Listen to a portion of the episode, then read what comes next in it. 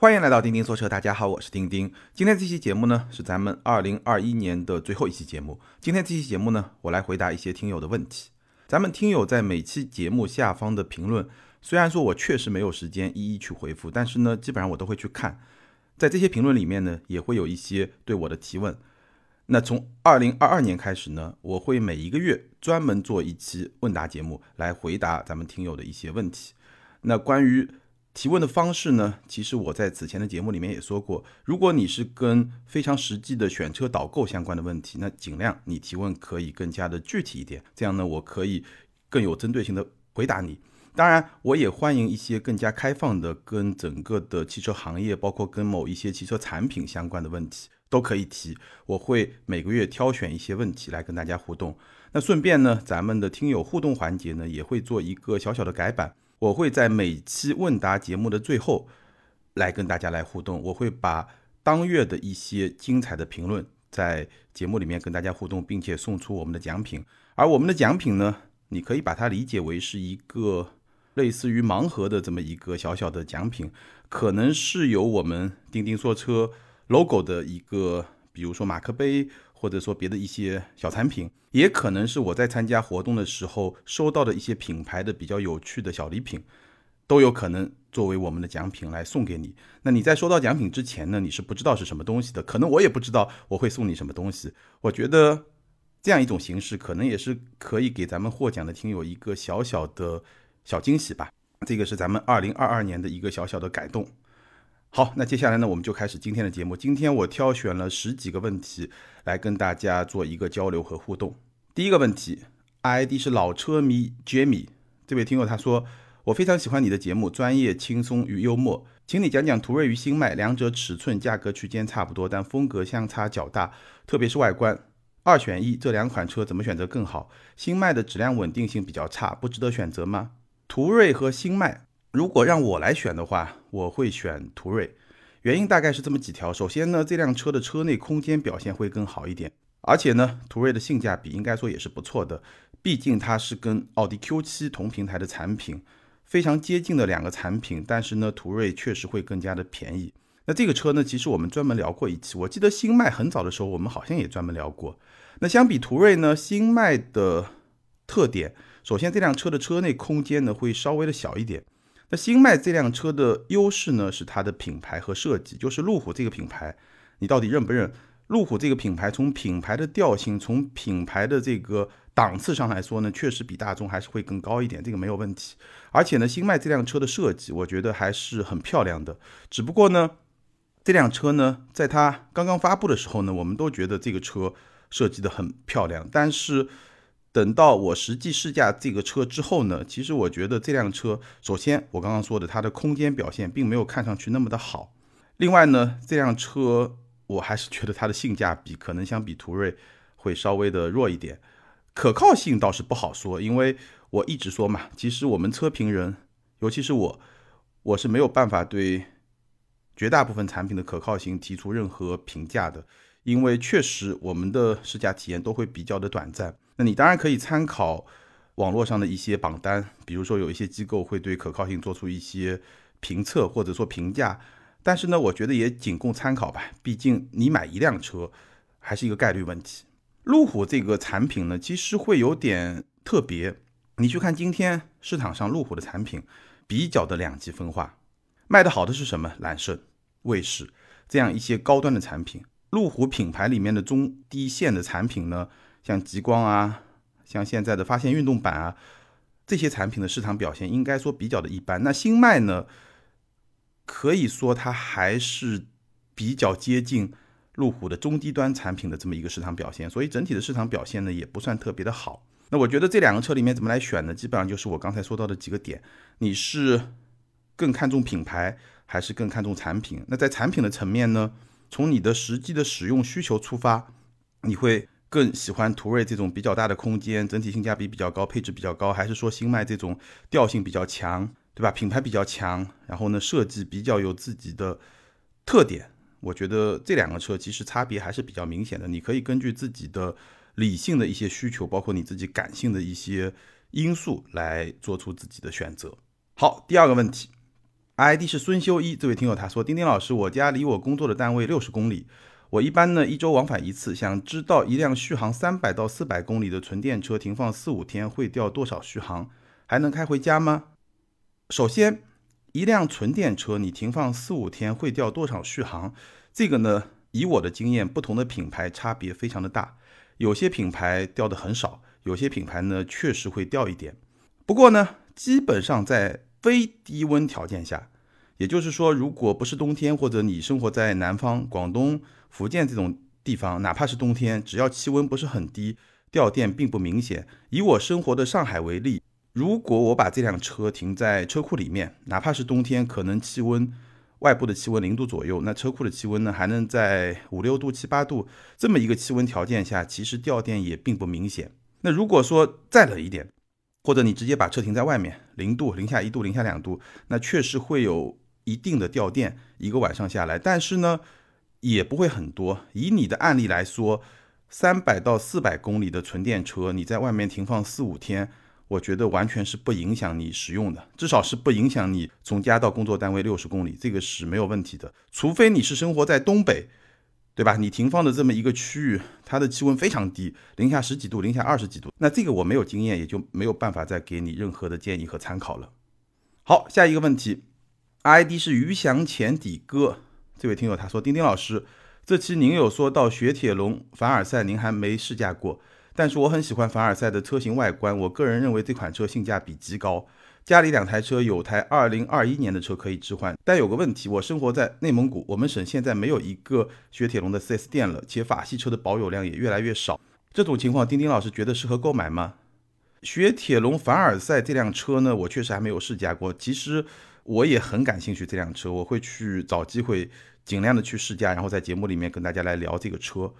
你的情况呢？我觉得还是要非常慎重的去考虑，因为。其实不管是什么品牌的车吧，我觉得在使用过程中的这种便利性还是非常重要的。如果说整个内蒙古都已经没有一个雪铁龙的 4S 店了，那我觉得你再要考虑买这个车呢，确实需要非常的慎重。如果是我，我可能就不太会考虑，因为毕竟万一对吧？你在使用过程中遇到一些问题，这个会非常非常的不方便。好，下一位听友。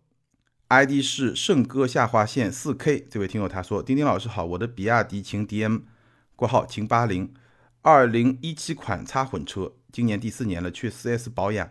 本来想按照保养手册说的第四年了换变速箱油，但是售后说因为公里数不到五万公里，EV 二点五万，混动一点八万，加起来不到五万公里，不用换，是否？比亚迪秦 DM、秦八零的变速箱换油只能去 4S 店。另外，电模式下对变速箱损害大，还是发动机介入后变速箱损害大？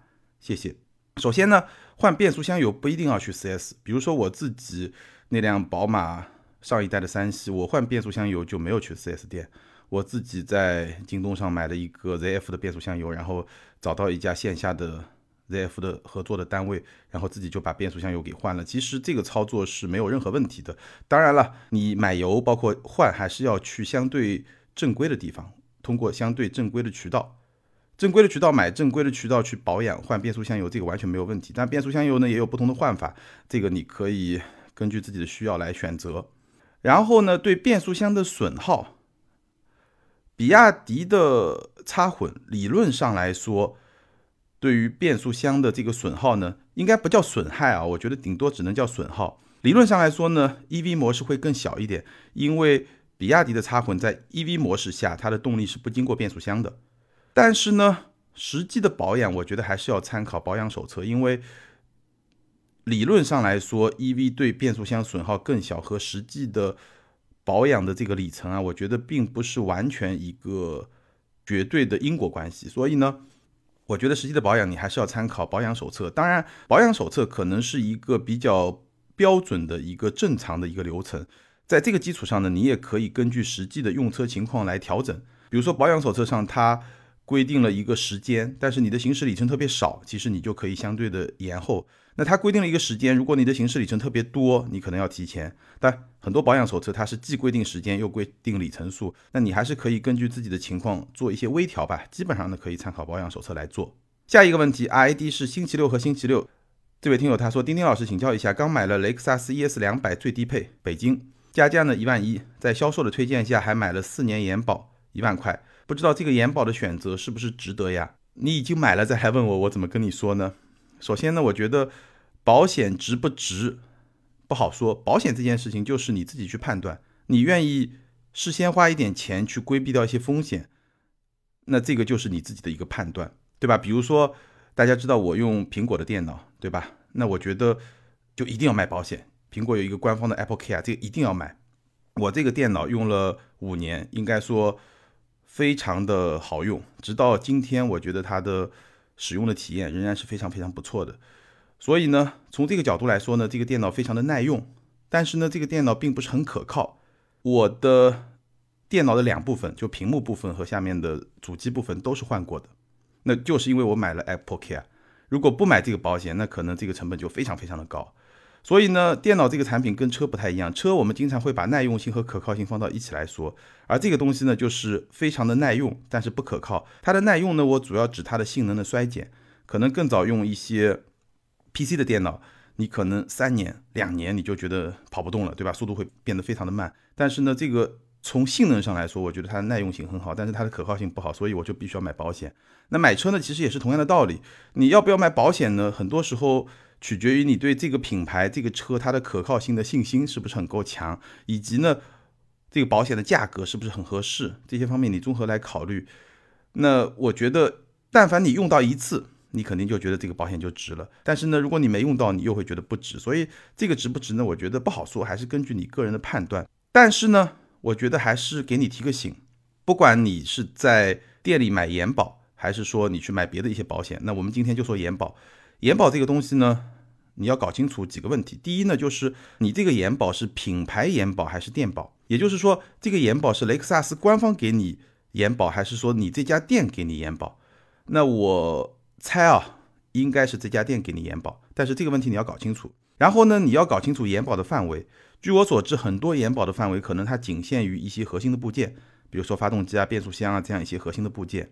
那第三呢，你要搞清楚这个延保可否传递给下家？什么意思呢？就是你把这个车卖的时候，这个延保是能传递的吗？有些可以，有些不行。那你把这些问题搞清楚，然后再自己来做一个综合的判断。一般情况呢，我觉得买雷克萨斯的朋友呢，其实买延保的必要性不是很强，因为雷克萨斯它的核心的卖点就是可靠性嘛，而且 ES 两百这个车。说实在话，也没有什么特别新的技术，我觉得出问题的概率不高。所以呢，如果是我，我可能不太会去买。但是呢，你已经买了，我觉得，那如果这个车没问题，那你就也很安心，对吧？没问题，用的很舒服。如果出了问题呢，你可能想一想，这个延保也没白买。所以你就这么想吧，反正买保险呢，总归也没有特别吃亏的这么一个说法，毕竟是多了一份保障嘛，对吧？好，下一个问题，ID 是。B A C M O N O，Backmono 这位听友他提问说，家庭的唯一用车，希望选一台四门的六缸性能车，预算五十万以内，希望丁丁老师给个意见。预算五十万以内的六缸性能车，我脑子里面转一转，可能也就只有一台了，就是奥迪的 S 四，五十万以内几乎是唯一的选择，所以也没有什么太多纠结的。宝马的三四零也是一个六缸的性能车。可能会引入，还不是特别确定，可能会引入。但是呢，即便它引入，它大概率定价也会超过五十万。所以呢，如果你的预算能更宽裕一点，那你可以纠结一下。如果你的预算真的就是在五十万以内，那我觉得奥迪 S 四那个车呢，我没有开过，但是应该也不差，没有什么问题。下一个问题，ID 是 M A R C O 下划线 B G Marco 下划线 B G，这位听友他问。丁丁老师预测一下 Model 3和 Y 明年的价格，谢谢。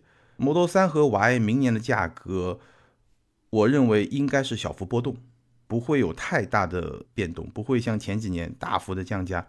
我觉得这个可能性不大，小幅波动。所以呢，如果你今天要购买，不太需要考虑这个因素，这个因素已经不足以影响你的购买决策，以及影响你的购买的时机。下一位听友 ID 是幺三六九二八幺 N。L U V，这位听友他问，预算裸车四十二，落地四十七，纠结宝马五三五 L E 和五二五 L I。宝马混动有五万优惠，不用交购置税，配置还高；五二五 L I 优惠很少，购置税三万多，配置低。我现在开的是新天籁，一年三万公里，家里有一辆宏光 mini 了，我该怎么选呢？我的建议是，如果配置不是不能接受的话，我还是建议你选五二五 Li，也就是汽油版。五三五 Le 这个车呢，性价比确实很高。如果你是生活在限牌城市，你需要一张绿牌，那我觉得这个车我还是非常推荐的。但是呢，多一套系统，它必然会多出一些不确定性。所以呢，我觉得汽油车在不考虑车牌的情况下，还是比这辆混动车更加值得推荐。而且我刚刚说了，五三五 LE 的性价比确实高，这个是建立在它可以给你一张免费的车牌的前提下。那如果你是非限牌城市呢，这辆车的价值本身已经打了一些折扣。而且我并不认为这个折扣，当你作为二手车去出售的时候，它还能够把这个价值还给你。你理解我的意思吗？所以。我觉得，如果你生活在限牌城市，那五三五 LE 可以选；如果你生活在非限牌城市，那我觉得五二五 Li 是一个更加可靠，当然也会有一点保守的选择，但是这个选择呢，肯定不会错。好，下一个问题，ID 是 NO 零零七下划线八 A 这位听友他说：丁丁老师好，家里准备增购一辆车给媳妇儿上下班用，基本是市区拥堵路段，预算二十万。看了下 A 三，其他方面都满意，就是全系干式双离合，这个有点担心。钉钉帮忙分析下呢，或者推荐一下其他车型，轿车、SUV 都可，不考虑日系，谢谢。油车，你这个预算如果要选一个油车的话，我觉得怎么说呢？双离合它是个玄学，对吧？很多朋友确实很担心。那如果你实在担心呢，我觉得就别买。但是呢，如果你要选一个油车，你二十万的预算。媳妇儿上下班代步，你好像又很难完全绕开双离合，所以呢，或者你就考虑一下宝马的幺二五，就是二点零 T 的宝马一系，二点零 T 发动机加上七档的湿式双离合，至少是个湿式双离合，可能让你更安心一点，考虑一下。或者呢，如果这个预算你要买一个电车，你能够接受一个电车，那我觉得大众的 ID 三你也可以考虑一下，因为我的理解，你家里应该已经有一辆车了，这个车应该是第二辆车，那。上下班代步，其实这种体型比较小的电车，我觉得还是会有一些优势，它的驾驶体验会更加的舒服一点。油车、电车，你考虑一下。下一个问题，ID 是幺三三二六六六 i n r c，这位听友他说，我看好了林肯飞行家行政版，请教一下丁丁老师，这车性价比如何？谢谢。林肯飞行家这个车呢，性价比我觉得看你怎么来看。如果你是把这个车跟 BBA 的一些同级别的产品来比的话，那毫无疑问，这个性价比是比较高的，这个没有问题。基本上你可以认为，飞行家就是六缸车卖四缸价，相比奔驰、宝马、奥迪的同级别的产品，所以这个性价比没有问题。唯一你可能需要小小纠结一下的就是，马上国产宝马 X5L、X5L 就是加长轴距版的宝马 X5。国产版本马上要上市了，那国产以后呢？那个车的价格，我估计啊，可能跟进口的林肯飞行家差不多。所以呢，一个进口，一个国产，哎，你可以稍微再纠结一下，到底要选哪一个。好，下一个问题，ID 是淡定下划线 WG，这位听友他问：丁丁好，一直听你和三刀的节目，八月中广州车牌，有效期一年，家里第一辆车，一家四口。十一月底，广州车展大概看了一下，锐际排除，太小气。这车，CRV 和途观 L 怎么选？两款车预算都可以接受，两个车哪个性价比高？另外两个车分别选哪个配置合适？优惠力度多少？目前三十五岁左右，两个小孩，主要周末用车，日常较少使用。首先我们来说优惠力度啊，我不太了解广州地区的优惠力度。那如果以上海地区为例的话呢，这两个车的优惠力度，现在 CRV 基本上没有，因为芯片荒的原因。CRV 终端几乎没有优惠，途观 L 呢大概有两万块钱的优惠，优惠完以后呢，两辆车的价格其实是比较接近的。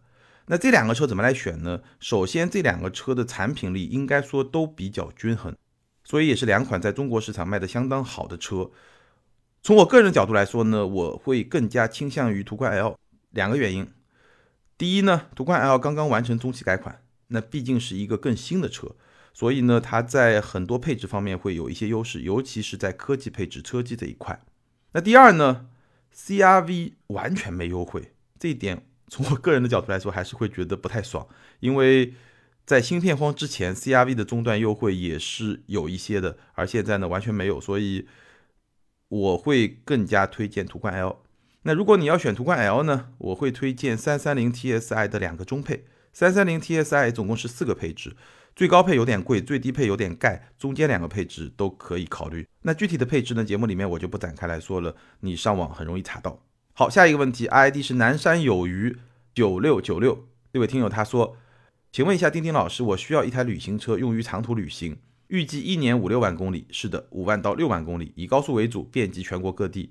预算六十到七十，耐用、稳定、安全，NVH 排在首位，经济性次之，品牌最后考虑。请问老师有什么推荐？如果买塞纳，是选择平行进口还是国产？平行进口塞纳的四驱，请老师点评一下。我们先来说塞纳，国产塞纳现在终端基本上加价六万，所以我并不推荐买。那平行进口的塞纳呢？其实我也不是特别的了解。塞纳这个车呢，车本身，我觉得。有它自己的特点，有它自己的卖点，这个是没有问题的。但是这个车国产以后，以现在终端的行情，我强烈不推荐。我刚刚有朋友在美国买了这个车，在美国这辆车有几千刀的优惠，几千刀什么意思？就是几万块钱的优惠。所以这个车在中国和美国市场的这么一个巨大的市场表现的反差，我只能说不值。在中国市场，这个车不值。好，那你说？这么一个预算要买一个旅行车，我的理解啊，你所谓的旅行车并不是我们经常说的旅行车，wagon，你可能是指一辆适合长途旅行的车，所以 塞纳这种 MPV 你也会去考虑。那我就在 MPV 旅行车和 SUV 这三种车型里面给你简单推荐一下。如果你真的要一个纯粹的旅行车，奥迪的 A6 Allroad 在这个预算之内，那个车呢我们也专门的聊过，还不错。或者呢，如果是 SUV，那国产的宝马 X5L 或者我们刚刚提到的林肯飞行家这两款车也能够满足你的需求。好，下一个问题，ID 是洛西下划线十一，这位听友他说：丁丁老师，我想问一下，家里第二辆车主要自己上下班用，秦 Plus DM-i 顶配和 EV 次顶配怎么选？有充电桩，每天上下班共六十公里。家里有一台汽油越野车，上海沪牌，家人上下车略有不便。EV 不用等车，但担心不保值。DMI 要等车，过几年换车会不会更保值？会不会几年后卖车时不送牌也不保值了？我们首先来说保值这个问题啊，我个人的观点呢，DMI 大概率会更加保值，相比 EV 车型来说。但是呢，毕竟这两个车也都是十几万的车，所以我觉得即便 DMI 更保值，差别也不会很大。然后呢？在这两个车里面怎么选呢？我觉得你要考虑一下家庭车辆的组合，毕竟你已经不是第一辆车，你是第二辆车。那在这个前提下呢，我觉得以你的家庭的情况来说呢，EV 会更加合适，因为你有充电桩，上下班六十公里，所以有充电桩的情况下，其实电车用起来还是挺舒服的，而且成本确实很低。而且呢，你已经有一辆汽油的越野车，对吧？所以你要长途跑一跑也没有任何问题。油车和电车的组合，我觉得比油车和插混的组合会更好一点。不过呢，我需要提醒你一点是什么呢？你要买秦 Plus，不管是 DM-i 还是 EV，你一定要考虑后排的空间问题。我在聊那个车的时候，我提到过，秦 Plus 如果说有一个比较明显的缺点，就是后排的空间问题，尤其是头部空间。那你提到有一个汽油越野车，家人上下车略有不便。那如果说你家人需要经常用这辆秦 Plus，那你要考虑一下家庭成员的身材的情况，后排乘坐是不是有问题？这个你考虑一下。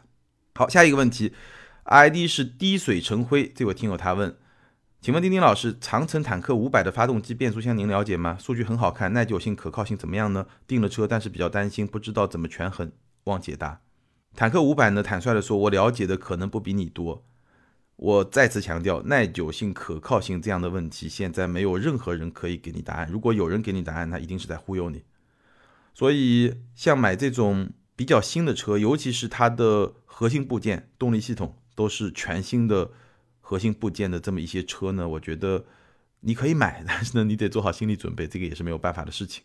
好，下一位听友，ID 是越秀三下，他问，请教一下。没条件装充电桩，又想体验电动车的加速快感和 L2 级别的自动驾驶辅助系统，平时一人开两三十公里单程，周末偶尔全家老小五人二三十公里内短距离出行，每年三四次全家五百多公里的长途出行，四五十万的预算，买啥车好呢？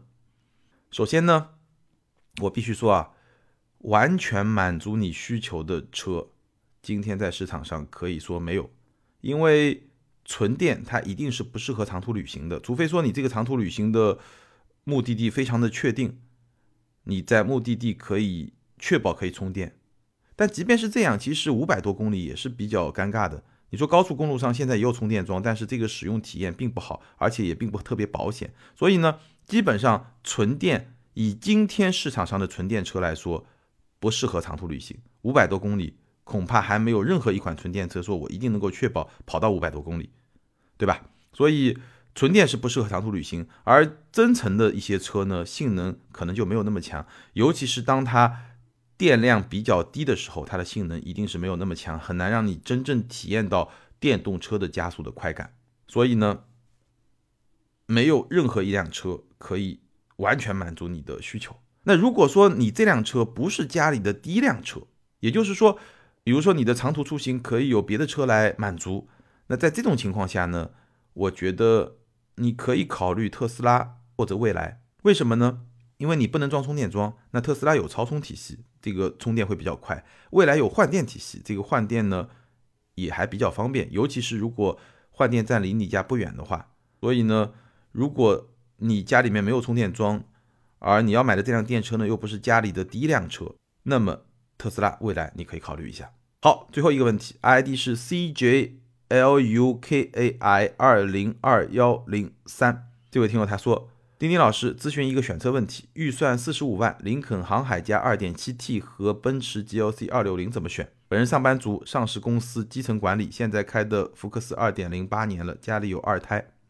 首先呢，我没有开过航海家，所以呢，这个车我没有办法给出全面的评价。那从账面上来看呢，航海家的动力、它的配置、它的性价比都会更高，因为毕竟 2.7T 嘛，而且作为一个二线豪华品牌。它的配置性价比当然会比奔驰更高，不过我需要提醒你的是什么呢？就是现在 G O C 在终端还是有一些优惠的，四十五万的预算，你能够买到的不是 GLC 二六零，你能够买到 G L C 三百，也就是二点零 T 高功率版本的那么一个版本。那如果是 G L C 三百的话呢，它的动力相比航海家的二点七 T 差距就没有那么大，包括配置的差距也没有那么大，所以整体上来说呢。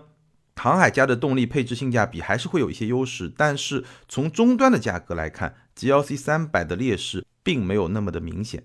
那这两个车怎么选呢？我觉得就从几个方面来看吧。第一呢，就是它的设计风格，哪个风格你更喜欢？其实 GLC 和航海家的风格差别还是挺大的，虽然都是走豪华调性的两款车，但是呢。感觉的差别，其实我觉得还是挺明显的。这个差异从外观到内饰，你很快就能感受出来。那第二呢，你可以看看配置，你具体要选的那款车的配置，哎，到底是不是有很明显的差别？有条件的话，我建议你还是自己去试驾一下，因为这两个车的动力啊、底盘啊这些东西，试驾一下，你还是可以感受到它们的一些差别，包括空间、静态的一些体验。好，以上就是今天节目的全部内容，回答了十几个听友的问题。那二零二二年呢？